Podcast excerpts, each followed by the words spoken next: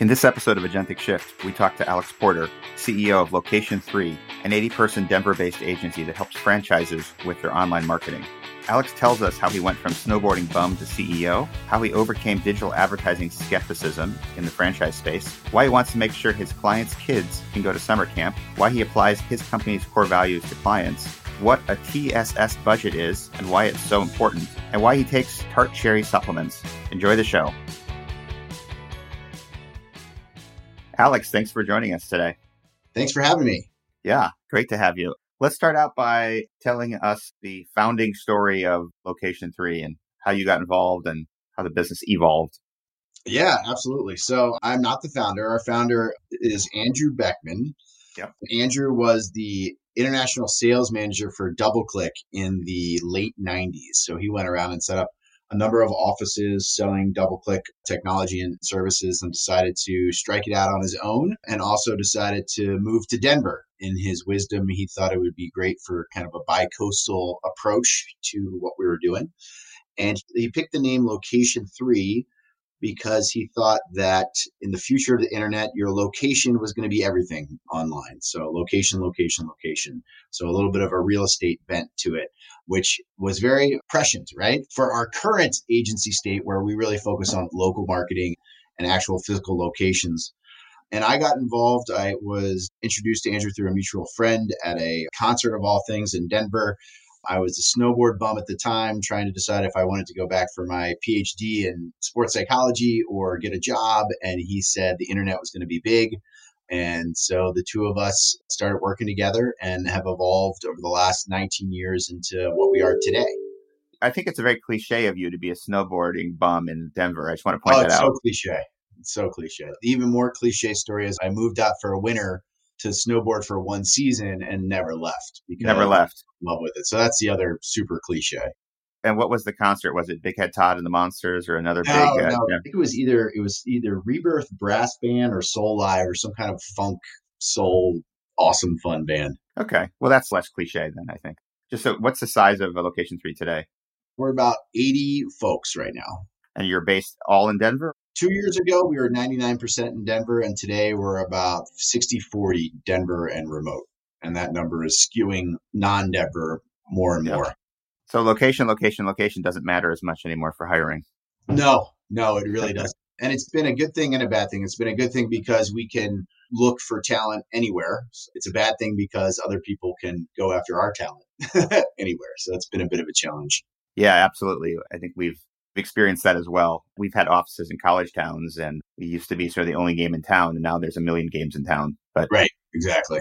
So it's been 19 years since you've been working on this. Tell me about the early days of the business and what were the challenges that you guys experienced and how did you overcome them? I think the biggest challenge that we've consistently faced is just really identifying what the needs are in the marketplace as it relates to digital marketing and finding our niche in that space you know, we started off really, it was a lot of email marketing. We did some early search aggregation across some of the tier two engines that don't exist anymore. We moved into kind of a full service agency model with creative and tried to do everything to everyone, which really doesn't work. And it's really only been in the last four or five years where we really decided okay, we are going to focus on the franchise space specifically. We're going to put a lot of efforts and development time and money behind technology to have a platform for franchisees. And I really, until we kind of put that stake in the ground and said, this is really who we are and had a real answer of what was the value that we were bringing and the specific market we were bringing it to, that it did feel a little bit like we were wandering in the wilderness and just kind of trying to follow the recent trends. So I think that was a really big challenge for us that I feel like we've definitely done a good job overcoming. It's interesting because there's a tension that I hear from agency founders and owners all the time between focusing on what you're really, really good at and not focusing so much that you become a point solution and you risk being displaced by a large holding company or conglomerate. So it sounds like you maybe started out with the someone wants me to do something for them. Oh, I'll do it. Right. And now you've morphed into more of like the maybe eight out of 10 people who contact you, you're just like, well, this is not our sweet spot. So find someone else. Is that fair to say? Yeah, I think that definitely is fair to say. We are 90% of our revenue comes with uh, franchise brands that we work with. And of that, 90% of those franchise brands are 100 locations and up. One of the things that we've realized over the last three or four years is that the emerging brands are great. They're fun to work with, but they really need a lot, a lot, a lot, a lot of help. And their funds are not typically available. That's really a bit of a struggle. We've done a pretty fun model over the last year where we've decided that we're going to pick out one or two what we call emerging brands that we really feel have a ton of potential and we really kind of go all in with them and focus on helping them sell more franchises get their local marketing platform set up with the idea that it will pay off for us in a couple years time so we're taking a couple small bets on some of the small franchises but yeah for the most part we get people inbound a lot that want to do things that aren't franchise specific and we have partners that we refer them to and it's just important to us to really know what we're good at and focus on specifically that right now. Yeah that's great. One of my favorite books is the 22 immutable laws of branding and one of the rules is if you can't be number one in a category create a category you can be number one in. Right. Uh, feels like you guys did that I'm just curious about the emerging brands that you work with. I agree with you that sometimes working with startups and emerging brands is one of the most exciting parts of being at an agency. And it's always fun to work with a company that has three guys in a garage and then five years later see them getting listed on the NASDAQ or whatever. How do you choose those one or two emerging brands that you're going to work with? What are the criteria that you look at that makes you decide you're willing to take a risk on that company? Yeah, so a few different factors. One, we really look at the category itself is the category and we can see in google search trends or in social media are people excited about this? Is it something that's growing? Are people really actively looking for it? So we can see if there's customer demand for it. But probably the biggest factor is just the relationship. Typically at this point it's with the founder. Is the founder trying to just check a box from a digital marketing perspective? Or they truly believe in it? Do they believe in activating their customer base locally through digital means? And really, do they have one of the biggest factors is have they done the legwork in terms of setting up an actual ad fund? A lot of times with an emerging franchise, sometimes they will sweeten the deal for a new franchise to be sold by saying, hey, we won't charge you a marketing fee for the first two years, five years, whatever it is, which basically then says we have no money to market, which is you might help close the deal on new franchise sales. But in two years' time, we've talked with so many franchise companies that are like, oh, we don't have any money at all because we don't have an ad fund, but we need to do 17 different things. So it's really about is the space in demand?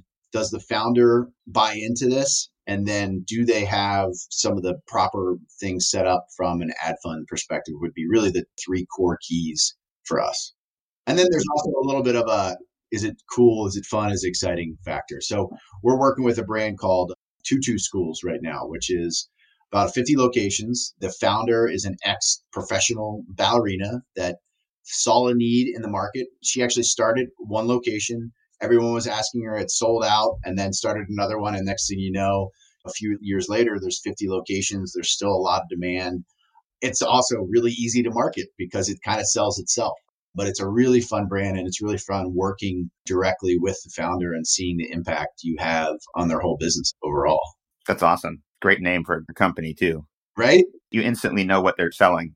Exactly. And I don't think they have much competitive their competitors are more small and regional. Yeah. I mean, we haven't done much work in franchise or I haven't done much, but we worked with a company called Yoga Works, which subsequently scaled substantially and it was really fun. And it's also a good mission to spread yoga in this tense world we live in yoga and dance schools are both positives, I think. Yeah.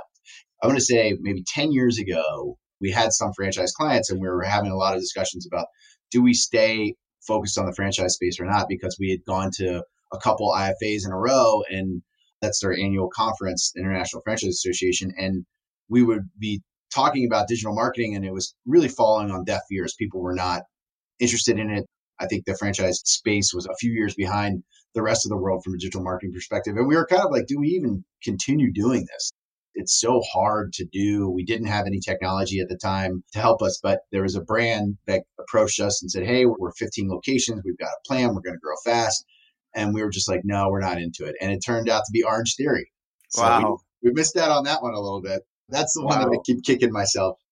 For. I was like, I don't get it. It's orange. I don't understand. Like, but so, so sometimes you miss. Yeah. Well, there's a venture capitalist. I'm forgetting his name now, but he's at uh, Bessemer Capital who has his anti portfolio. Maybe I'll link to it, but it's all the companies he didn't invest in that they passed on. That, that, are, you know, that are doing like Google. And if you had hindsight in any business, you'd be worth $50 billion. That's interesting. Well, it's interesting that you guys kept that in the face of, I guess, resistance from the community. Why did you stick with it? Why didn't you go and transition to another category where people were already early adopters or jumping on the bandwagon? It was a combination of a couple things. One, we had a couple of clients that were in the franchise space that were in our top three clients. They were really good. They were profitable for us. We had a really great, strong relationship. And it just continued to just make sense. When we were looking at the landscape, we were doing a lot with local listings management at the time. We were building out that platform.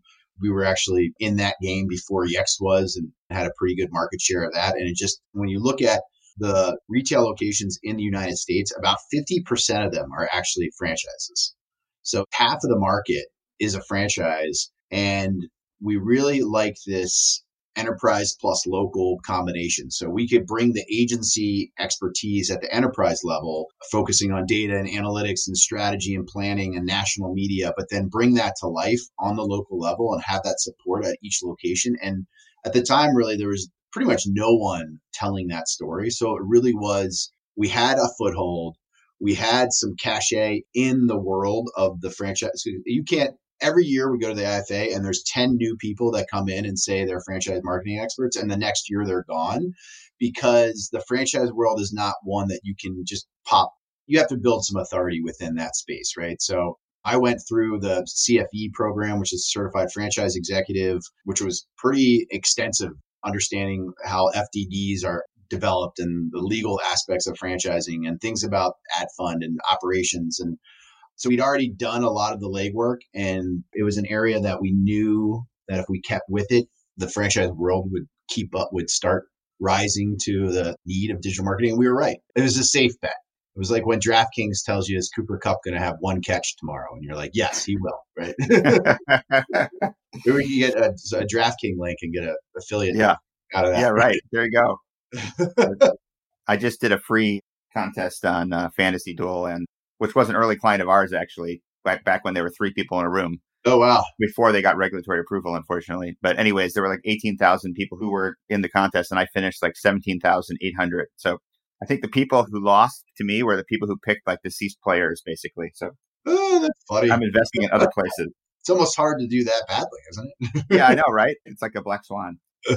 One of the things that's interesting about your business, I would imagine, is that you've got corporate franchise that's working with you, but then they also have a thousand sons and daughters who are the franchisees who all believe, perhaps rightfully so, that they are the most important franchise in the book. And I would imagine that many of those companies would love to just talk directly to you and develop customized strategies and have a weekly report with you. And I'm guessing that that's not how it works. Well, it's we'll put it at like the 95-5 rule. So 95% of the franchisees. So every franchise system we work with, we do have a direct line with the franchisees. So if they want to pick up the phone and have a conversation with us or schedule a meeting, we have that available to them. 95% of the franchisees we work with are not marketers and they want to understand that what we're doing is working, but they don't need to dive really deeply into the nuances of the marketing program.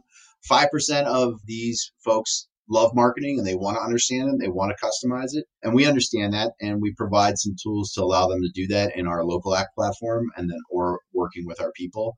But for us, it's an ounce of prevention is worth a pound of cure. So we are all about proactive education webinars, emails with, hey, here's what you did, here's what you got, here's what you could do more of, click this button, right? Really make it trust is the most important word for us in this franchise marketing game because if they're spending $500, $1000 a month with us in the platform to drive business it's a big investment for them for these franchisees. And we need to make it very transparent what we're doing for them and what they're getting for it and it's a really a, a symbiotic relationship right because the franchisee knows it's successful they invest more they drive more revenue the franchise corporate gets more revenue because their franchisee is getting more revenue and it kind of all feeds back into the marketing machine but it's all about building the trust with the franchisees. And that trust can be broken so easily. It's sometimes it's hard too. We had an incident recently where a franchisee, I think, had spent $100 this month and hadn't gotten a lead,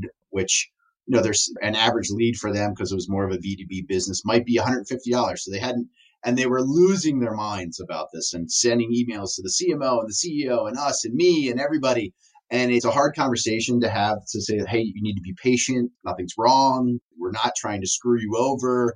That's the biggest thing that is hard sometimes to preach to the franchisees is that we really are on your side. We are doing this for your benefit. So it's a constant opportunity for us to improve that relationship. And it's really about that education piece.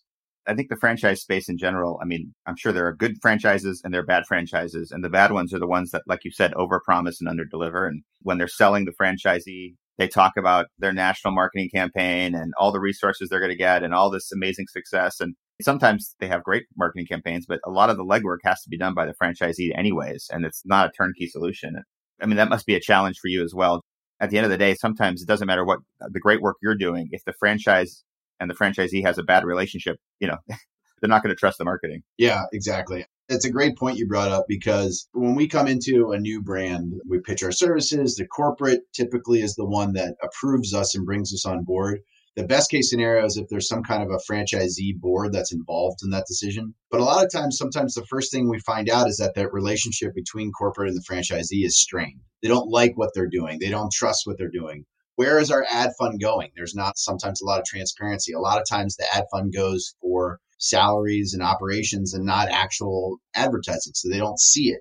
When that is the case, it's kind of tough because we want to say, hey, corporate's approved us we're their choice. And then if they say that, then the franchisees will, well, if corporate likes you, I don't like you. Right. but for us, 22. Right.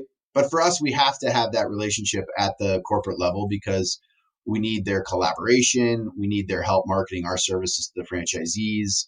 So it's definitely a balance. But then when we work with the individual franchisees, they really can feel that we are there for them. Right. That comes through one of our core values is to be stewards for our partners, right? We understand that their marketing dollars are coming out of their pocket. We have to treat that like it's our own money. We have to treat if we're running a marketing program for a bakery down the corner, we can't waste that money. Our head of our local team really likes to say like if this works, they're sending their kid to summer camp. If it doesn't, they're not, right? I mean, it's real. That's a great way to think about it. How do you prove to clients, either the franchise or the franchisee, that you are driving results? Obviously, if you're a Subway franchise and you're running ads that have coupons for $6 off a sub, there's some level of measurement. I guess there could always be lead gen forms and whatnot, but is that generally how you measure things? We will take advantage of any way possible for us to measure success of the program. So we have a platform, it's called Local Act. The franchisees can log in and they can see everything. They can see what keywords we're buying, what position the keywords are in, what social assets we're running, what video assets we're running, anything and everything they want to see is in there. And that's coupled with the conversion. So if you're driving calls, we're measuring calls. We're recording the calls. You can listen to the calls. You can see how your frontline staff is actually answering calls. We had a client recently that was complaining that their leads weren't quality.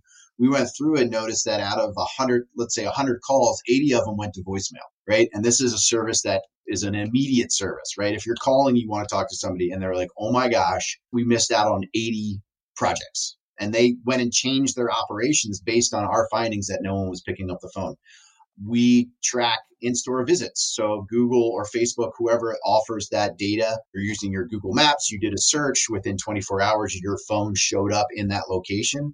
We're feeding that information back with some kind of measurement, like an average in-store purchase is 50 bucks and we'll put something like that on there or something. If you have local inventory ads, we do a lot of local inventory ads. So you search for water bottle near me and it shows that it's in store at the 7-Eleven down the street, you go in, you buy it, we're measuring that. So long story short, any metric that we can grab that aligns with their goals and they agree on it too. So it's not like, hey, this is what we're going to measure. That's also where we're working with that corporate marketing team to understand what matters. And it could still even be a simple lead form, right? We work with a lot of early childhood education where people they want them to fill out a form so they can get back to them and things like that. So cost per lead, cost per call, return on ad spend, all those things we're measuring and then we're using those metrics to feed into the optimization system, right? So we say, obviously, we want to get as many leads as possible at the lowest cost per lead. And again, that's where we go back to the corporate and we say, look, you told us your cost per lead goal was 20.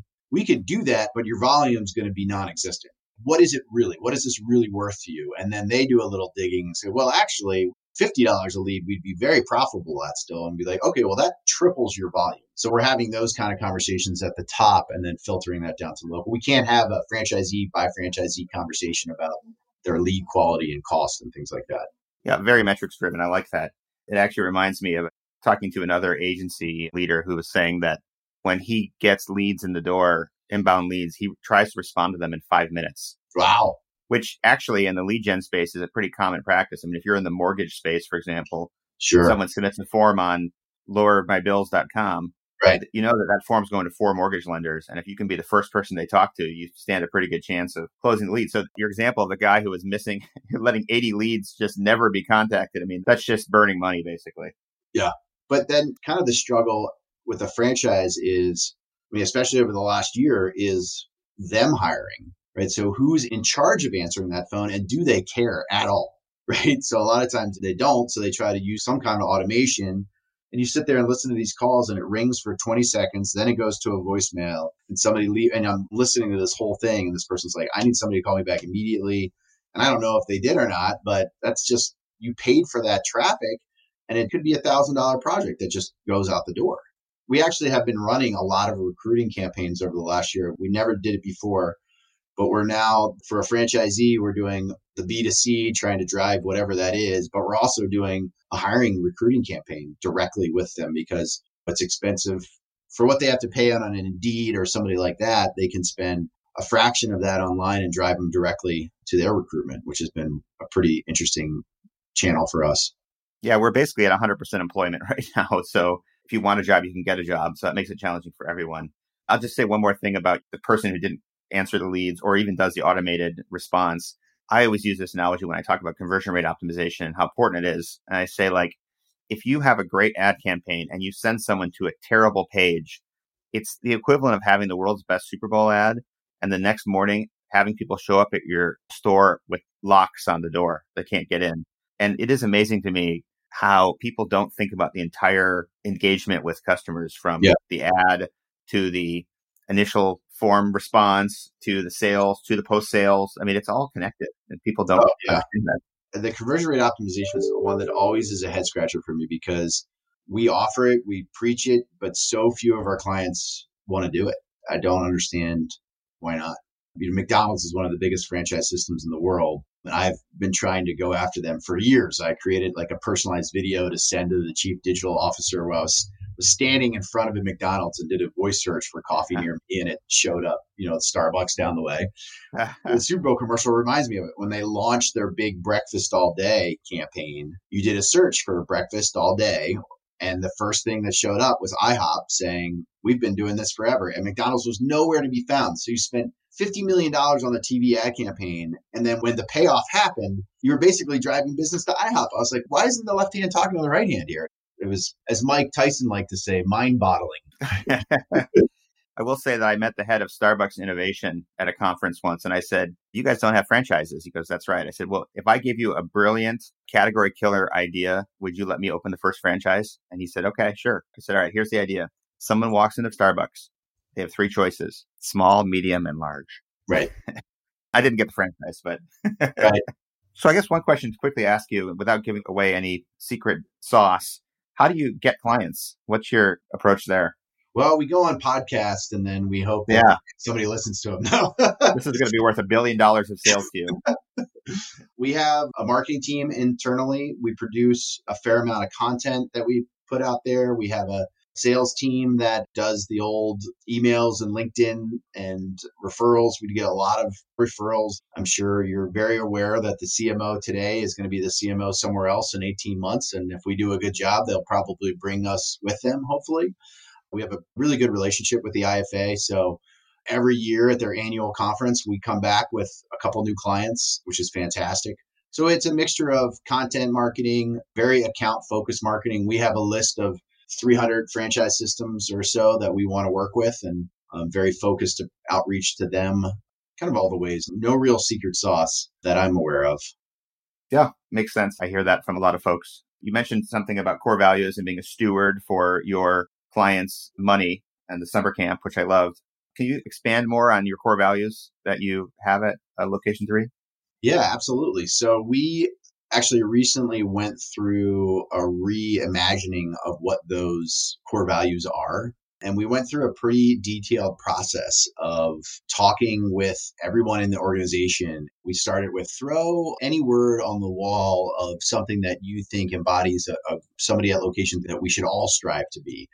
And then drilled that down and got to really five core values. And they are a combination of a lot of things. So it's a little bit wordy, but the first one is critical big picture thinking. So what is that franchisor trying to accomplish and how can we help and how does all the various mediums that exist in the digital marketing world fit into that? And that leads right into our second one, which is innovation. So we're not going to follow every trend. We're not going to do every new thing, but we are going to understand how things might impact and how do we do things better.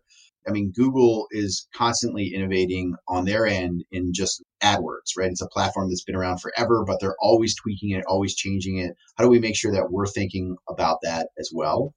The uh, stewards of our partners is probably my favorite one. We talked about that collaborative and adaptable, both within our teams and with our clients. We really want to have a seat at the table and be discussing how do we work together on things and then the last one is data driven creative. So it's very much a left brain, right brain. We need to be able to be good at data, look at data and understand what it means, but then take it and make it actionable and be creative about what we're doing. So those are the five core values that really define location three and what we look for in new partners, whether they're working with us or for us. It's an important point that you mentioned earlier about what relationships we take on we don't want to be, and in fact, we won't be a vendor for somebody, right? So, so hey, we want you to do this one specific thing, and that's it. It's very likely that'll be a pass for us because it's stimulating for us. A big part of my job is to make sure that location three team members are excited to come to work, are not burned out, and feel passion for what we do. And in my opinion, you can't do that if you're a button pusher down the line, right? We need to be using our brains, be excited, get this feedback. Hey, we're going to do this new thing and it worked. And hey, we can do this better next time. And we're driving results. And you talk to the franchisee and they're like, this is amazing. My business has never been better. And that's just this great cycle and it's fulfilling, it's rewarding. I totally get the we don't want to be a button pusher doing one thing. That makes sense. But you mentioned innovation as an example, as something that's important to you. How do you ferret that out with clients? How do you ferret out that they are going to be interested in innovation and they're going to align to your core values? A lot of times in the early stages of discovery, we ask if they're open to a TSS budget, which we call a test some shit budget. right? But you have a concept of 1% of your budget, 2% of your budget, 5% of your budget, testing something out that you've never done before. And maybe we don't even really fully understand the value of it. Should we be doing TikTok? And TikTok is probably a year old. I'm probably behind the times, probably something else now, right? 80% of my children's time is on TikTok. So yes, it's if you're under 16, it's very popular. See, my kids are all about Snapchat right now. They tell me that TikTok is not for them. They're Snapchat. So maybe it's a geographical thing. It could there. be a time zone thing. Yeah. Right. Exactly. But for years, obviously, everything's like this is the year of smart TV and digital video. And if you're constantly bringing that to the table for the client and you're saying, hey, people are using it, it's actually really cheap right now. And they just say, no, we don't get it. No, we don't get it. It's a little bit disheartening. It decreases your enthusiasm to try to help them grow. So, how do we vet that out in the beginning? There is some conversations around where do you see the future of digital marketing? Do you have an appetite to try some things out that aren't dedicated and earmarked for you're going to spend a dollar and get five dollars back? We guarantee it. Yeah, I think your point about like, am I guaranteed five dollars for the one dollar I invest? I actually, as much as I love Google for all the great things they did for digital marketing, I sort of blame them for educating people on this notion that if you can't measure it within 15 minutes after paying for the click, you shouldn't be buying it. And I think they did that early on because they were going up against ad budgets that were being spent entirely on newspapers and TV and radio. And they were like, here's our angle. But now they've sort of trapped a lot of people in the sense of like, I'm not going to spend money on a radio ad. I can't see if that's going to work for me. And it's become a challenge. Well, we even see it at the franchisee level, right? So our first foray in any program is Google AdWords. It's very easy to understand and explain, right? Someone searching for a plumber near you, you're a plumber, you want to show up. And eventually we'll introduce social or programmatic. And the metrics are so wildly different. Your cost per lead, if you're looking at it from those three areas, might be 5x social to AdWords and then programmatic might be 10x. And the franchisee looks at that and said, well, why am I doing this? And then you try to get into this explanation of attribution and media mix modeling and impact and awareness. And it becomes very challenging to get them to understand that. And again, some just do it and they trust us and some challenge everything but that's kind of the next step for us is to be able to tell that local attribution story better and better because over the next year, we want to integrate the YouTube TV buys on the local level. Hulu, you can buy locally now. I don't know. I have YouTube TV and it still baffles me how many times they have no commercials. It's just, hey, we're taking a break. And I'm like, wow, that just means that there's inventory that right? And that's got to be cheap. So anything that can be bought locally and digitally, we want to have in this platform, which increases by orders of magnitude the complexity of the campaigns and then also the explaining to the franchisee of how all these campaign works. Like if they have a thousand dollars and it's 50% in search and 30% in social and 20% in retargeting and 10% in video and 5% in radio. I think I'm way over 100 at this point. But how do you explain to them how all that works together to get to your increase in revenue. So that's an ongoing challenge, but it's going to be a fun one. For sure. Are you trying to build your own technology? Is that your plan here? Or is this just a challenge you've identified and you're just like, I'm going to solve this somehow?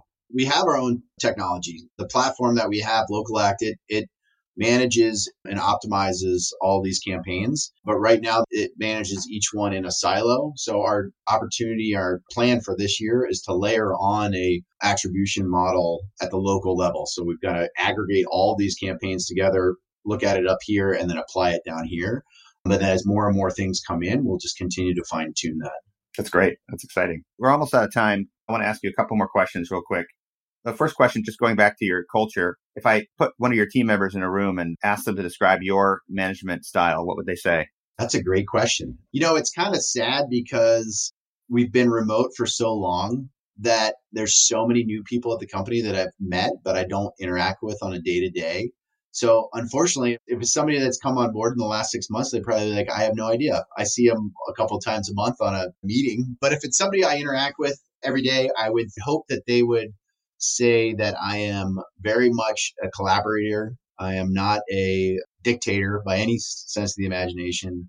You know, I view my job is to find really smart people and let them do their jobs. And if I have to do very little with them, that means I've done a good job. I think collaborative would be a word that I hope comes up a lot. I also would like to say that I'm empathetic. We're really trying to create a culture of understanding in this kind of new world order a little bit of fun mixed in there, but also demanding. Like I expect we have conversations, we have a lot of accountability, right? This needs to happen. And I would, maybe some of those words. It's great to emphasize empathy. And as you said, I think it's challenging with so much of the workforce being remote that they've never even had a chance to have a coffee with you. So that's got to be challenging. Yeah, it is. I miss it. I miss it a lot. We have an office in downtown Denver we were going to try to really promote people coming back into the office before this new wave. We're going to still do that. I think what we're going to do is just say, hey, this one day a week is people are going to be in the office and we're going to get pizzas. And if you want to see people and shake their hands, come on in. We've got the keg tap, we've got the wine tap, we've got the Nespresso ready. Like, come in and see people, please. Yeah, hopefully soon. Yeah. Do you have any favorite marketing or leadership books that you hold as your business Bibles? The one that I keep just referencing over and over and over again over the last year is this book. It's actually on my desk right now. Traction. Oh yeah.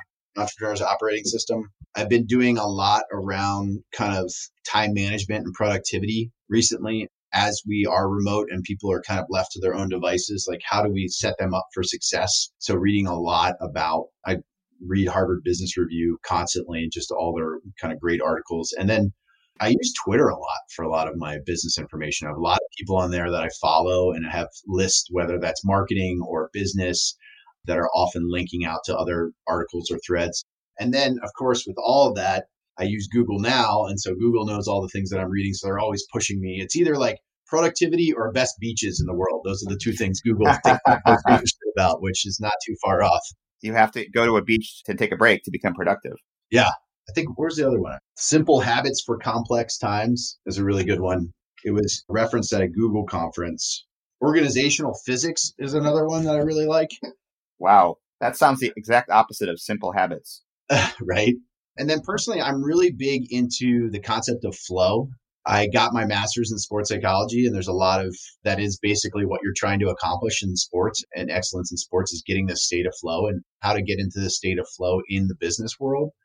So I've been taking a class online about that specifically, and a lot of it is around the neurochemistry of how the brain works and what happens when you are in this state of flow, it led me to start taking tart cherry supplements at night, which has really improved my sleep. So if you have any troubles, I was waking up at like three every night for like an hour, and I started taking these tart cherry supplements, and it has natural melatonin in it, and I've been sleeping through the night for the last two months, which is great wow. for your mental state during the day. So I'm a little bit all over the place, but I'm really fascinated with how the brain works and how peak performance works and how that translates to the business world.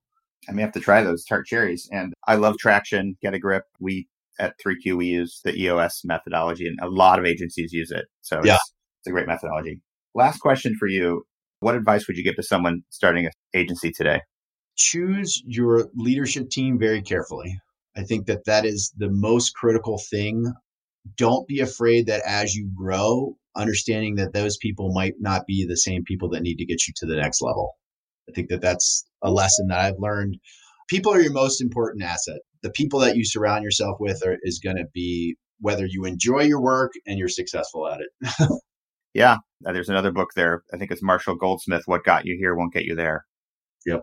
Absolutely. It's a tough lesson to learn, but I think we all have to learn it on our own. For sure. For sure. That's a whole topic we could talk about for hours. Yeah. Well, Alex, thank you for joining us. I really appreciate it. And uh, continued success with Location3. I appreciate it. Thanks so much. A new episode of Agentic Shift drops every Wednesday. Subscribe on your favorite podcast platform or visit agenticshift.com to see the latest episode.